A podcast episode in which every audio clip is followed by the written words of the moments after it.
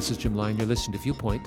Obadiah Smith Jr., Jim. Obadiah, so glad to have you alongside. Yes. You know, we here at Viewpoint in these early weeks of the new year in January and February are talking about new clothes. Yes. We all like new clothes. Yes, we do. You know, one thing I know about Obadiah Smith Jr., guy's styling. I mean, yes. Got a new hat for the winter. Whoa, you know what? Hats. How many guys can wear hats and do it right? You can. I've seen it on you. And I've seen you with other hats. I mean, there's something about a new hat that Yes. kind of it turns the heads, people notice, keeping your head warm, but That's also right. doing it in a way that looks good. That's true, Jim. And you know what? and more power to you. I look ridiculous in the hat most of the time. You know, my wife saw me in a hat that somebody talked me into buying once, and her first response was, "Just get that off your head." you know, I can't pull it off. You can, but whether it's a hat or new shoes, a new dress, a new coat, new pants, whatever it is, when you're wearing something new, you've just got a little more pep in the step, don't you? You feel good. You feel good. And you're out and you have a little more confidence. You just feel like something's happening. And you might think that, well, fashion is not worthy or it's some kind of, you know, lower part of our nature. But when you feel confident and you feel like you are secure and you're finding some sense of expression in what you wear, there's no shame in that. And having some new clothes can get you there. But as for all this talk about fashion, our series isn't really about how you can dress on the outside. It's how we're dressed on the inside because all of us are dressed on the inside too. We don't think of it, but you know, some mornings I wake up and I look at myself in the mirror and I look past the image in the mirror and I think about some of the things I've done that I'm not very proud of. Or I may be haunted by the memory of some mistake I made. Man, I wish I hadn't said that. I wish I could replay that that relationship. I wish I could go back in time and do that over. You know, every now and then we have moments like that. And what's happening there is we're seeing our old clothes inside. And then when you leave that moment, you don't have the same confidence. You, you don't feel so secure or sure footed because the clothes you're wearing in your soul have caused you shame. And everybody listening to us today knows what I'm talking about because you know that when you're conscious of your own failure, then that just takes away your capacity to stand tall. And you can put on a front, you can have a lot of bravado, you can do all that, but in the end, deep down inside, you're just a little uncertain because you wish you hadn't done those things. And our new clothes series here is to tell you you don't have to keep wearing that old stuff. As this new year dawns, you can get some new clothes, and I promise you, the new clothes that God has waiting for you will give you some confidence and some life and energy to go out and take the world by storm for all the right reasons. When we come back, we're going to talk about somebody who tasted that in a powerful way. Stay with us. Water you turned into wine. You opened the eyes of the blind. There's no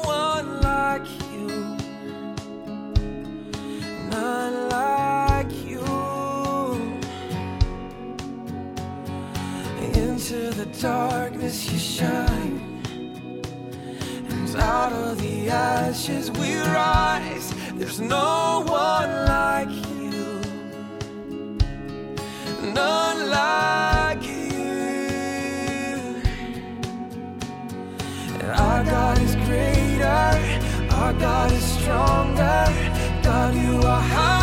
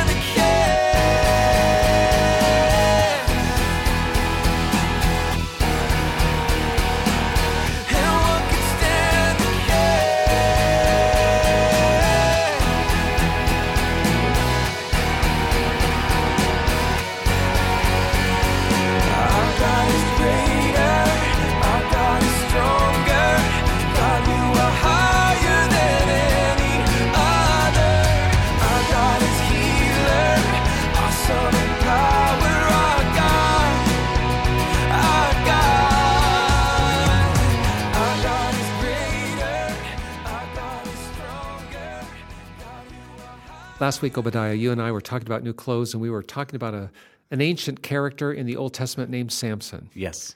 Now, there's a guy that uh, somebody needs to dress up because, you know, when you say Samson, you see rippling muscles, you see the guy in the cover of some kind of men's health magazine. Right. And you know what? He had a lot going for him, but he just squandered it. Yes. He just, he squandered it. He allowed the clothing that God gave him, and God gave him a lot of gifts.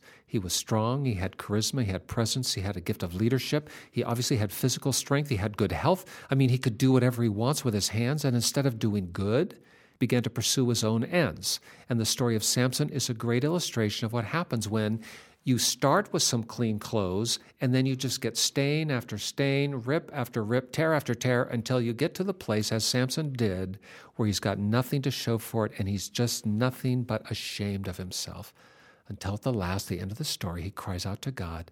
And even after all his mess ups, God says, I'll give you one more new coat. Redeemed him. Today, let's talk about someone else in the New Testament. And it's not quite all the drama that we have in the Samson story, I suppose, but still a very powerful story. And I think a history of a real person in real time. Yes, it is. Where Jesus says, You know, I've got some new clothes for you. It's a story of Matthew. Yes, the tax collector. You know, when we say Matthew, if you know anything about the New Testament, the next thing that comes to mind is he's the tax collector. He's one of the 12 disciples. We know that.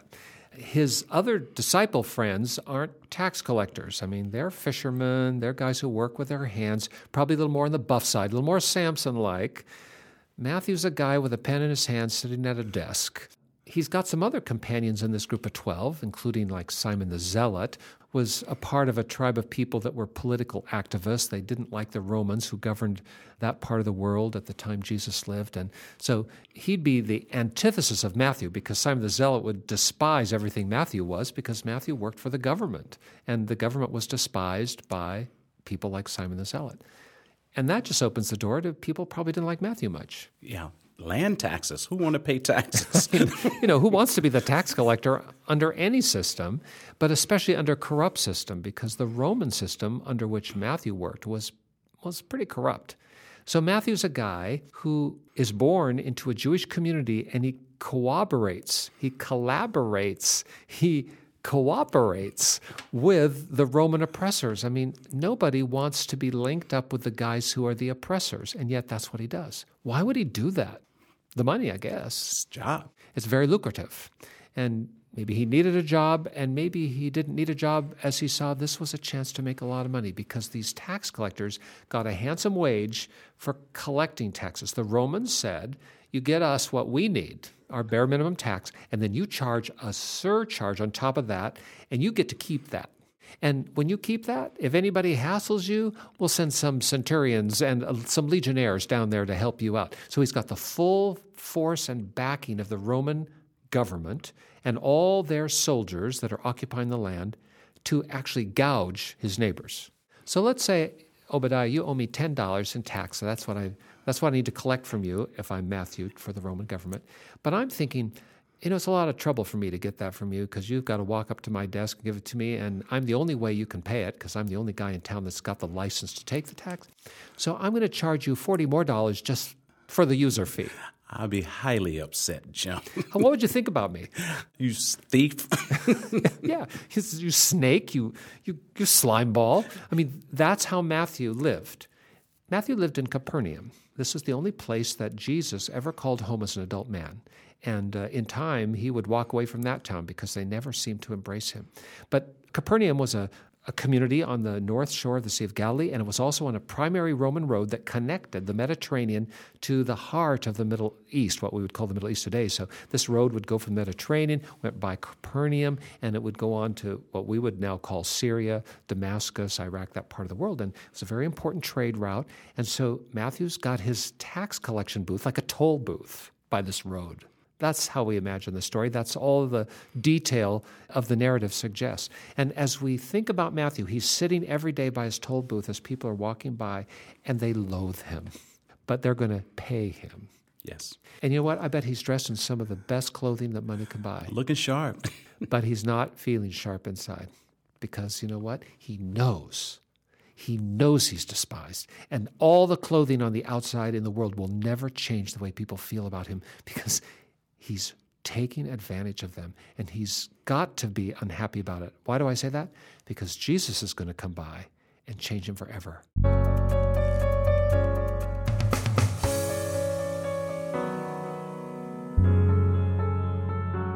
Matthew, that's the name of the first of the Gospels, the first book of the New Testament, and we believe it was penned by this Matthew about whom we speak now. This Matthew, telling the story of his own change up, where he took off his old, tattered, soiled, stained clothes of which he was ashamed, and he got some new ones. It's Matthew chapter 9, beginning with verse 9. Just hear these couple verses. As Jesus was walking along, he saw a man named Matthew sitting at his tax collector's booth. Follow me and be my disciple, Jesus said to him. So Matthew got up and followed him. Later, Matthew invited Jesus and his disciples to his home as dinner guests, along with many tax collectors and other disreputable sinners, or I might insert here, a lot of other people are wearing rags and very ugly clothes. But when the Pharisees saw this, they asked his disciples, Why does your teacher eat with such scum, people dressed like that in their hearts? When Jesus heard this, he said, Healthy people do not need a doctor, sick people do. Then he added, Now go and learn the meaning of this scripture. I want you to show mercy, not offer sacrifices. For I have come to call not those who think they are righteous, not those who think that they're wearing all the right stuff, but those who know they are sinners, the ones who need new clothes. All right, as I just read that, Obadiah, can you imagine Matthew sitting by there? Why do you think that he would respond to Jesus in the way he did? I think he it was seeking something but didn't know how to find it, and that when he saw Christ and when Christ said, "Follow me," he got up and followed, and then gave an invitation. I believe his heart was burning and yearning for something new. He wasn't happy with the status quo. I mean, when Jesus comes by, you're never going to follow him if you think you've already got it all together.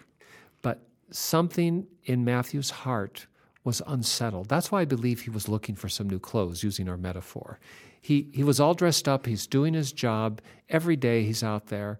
I'm imagining it to be a hot day. That's the way the climate is there. Probably a dusty road. It's paved, but still there's dust being churned up by the chariots. It's not really pleasant to be there and have people sneer at you or turn and look at the other side so they don't have to acknowledge you. It's not pleasant to know that when I get up and leave this table and go to my house, people are not going to talk to me and children will run the other way and nobody's going to invite me to their house for dinner. The only people that will talk to me are the people who are just like me, and we're all ashamed. I mean, there's something inside of him that says, I don't want to live this way. And yet he doesn't know what to do with it. Just as you were saying, Obadiah, he, he's searching, but he doesn't know what. What's the answer? Do I ever have a chance to get anything new to wear? And that's the beauty of Jesus. Jesus comes by and says, You know, I don't care where you've been, and I don't care what kind of clothes you're wearing, and I don't care what other people think about you. I'm asking you to get up and follow me. Come and be my friend. You come and take your cues from me. I'm going to show you a whole new way of life.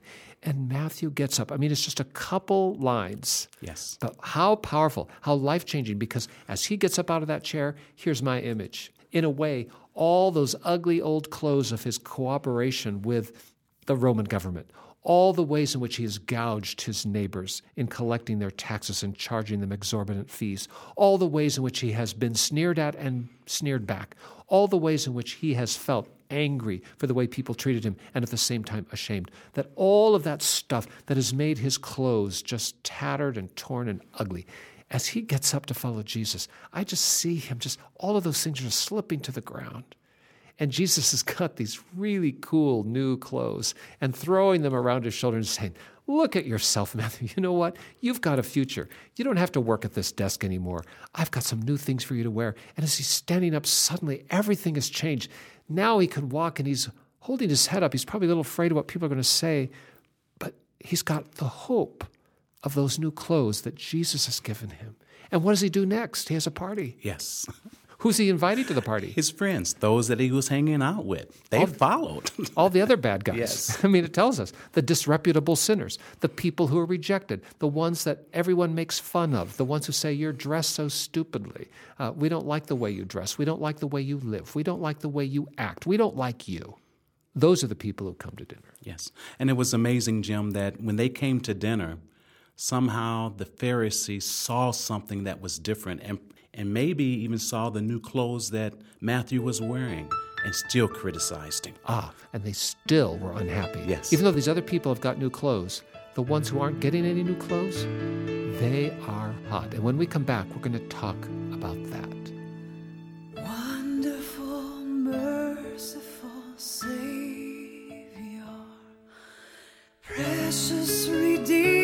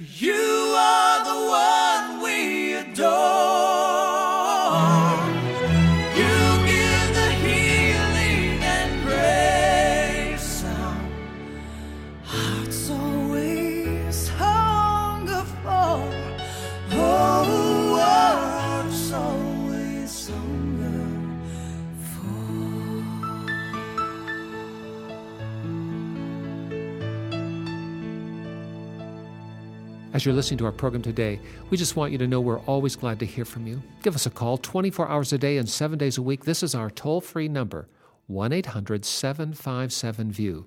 That's 1 800 757 8439. We're right by the phone. We want to hear from you, hear your comments, hear your thoughts. We'd love to pray with you too. Matthew has a party. He's got some new clothes on, so to speak, as Jesus has given him a new lease on life. He's invited his friends who need a new wardrobe also, and as Jesus is there, I just I have the sense that Jesus got a rack of clothes there and he's passed them out. You guys, you can put on these new clothes. You can look better. You can feel better. You can be better. You will be made clean by me. And yet there's some other people standing around and they don't like it. No, they don't. You know what? I've had experiences, I don't know about you, Obadiah, but I've had experiences where I saw someone else walk into a room and I know they've got a bunch of new clothes. And you know what my response is? I'm hot. I'm angry about that. Because you know what? You don't deserve those new clothes. Why don't I have those new clothes? Or, you know, you know, clothing can kind of elicit jealousy, and sometimes people look askance when you get something new. And again, as we're using this as a metaphor, these Pharisees are looking at these men that they have long despised. It's been so predictable, so comfortable to know that these are the bad guys and we're the good guys, and suddenly they're being changed up and they're becoming good guys. And it's very unsettling. I don't think you should get those new clothes. You shouldn't have another chance. You shouldn't be able to just walk away after all the things you've done and, and just pick up the pieces and move forward like a goody two shoes. I'm not buying it. That's the attitude, isn't it? Yes. And also, it was against Jesus because they said, Why is your teacher with these folks?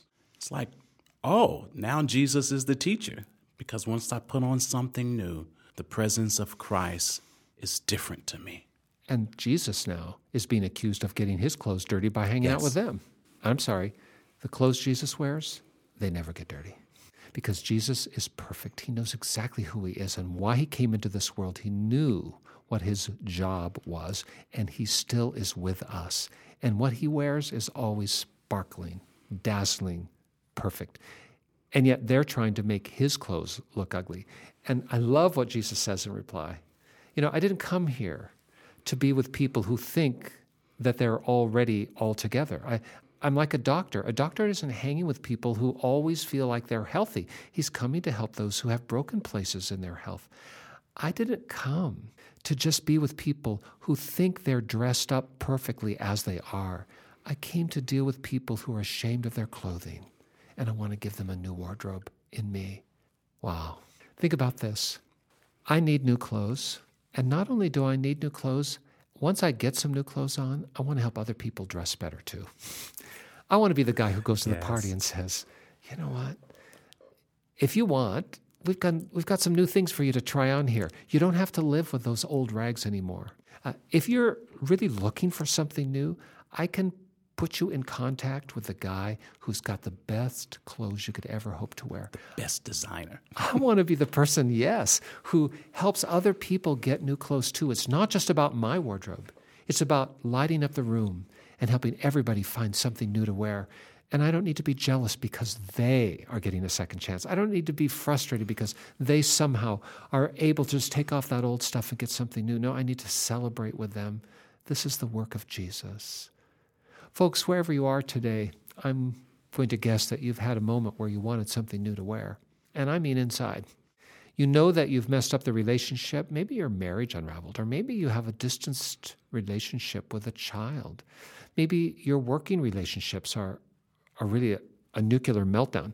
Maybe you have done things or taken advantage of other people, or maybe you feel like you're the victim always. Whatever it is, you just don't like the way it is. And I'm here to tell you that as this new year unfolds, in this year, 2016, Jesus can give you new clothes, just like Matthew. Your whole trajectory can change, your life can change. And you can not only have a party with some of the people who also are like you, struggling as you are, you can be the one who helps them get new clothes through Christ. There's so much to live for, there's so many new things to put on, there's so much hope whenever you find Jesus in the house and he's here. How do you connect? What do you do? Take a step and pray with us right now. Our Father, we're so thankful today that you know exactly who we are, where we are, where we've been, and where we can go.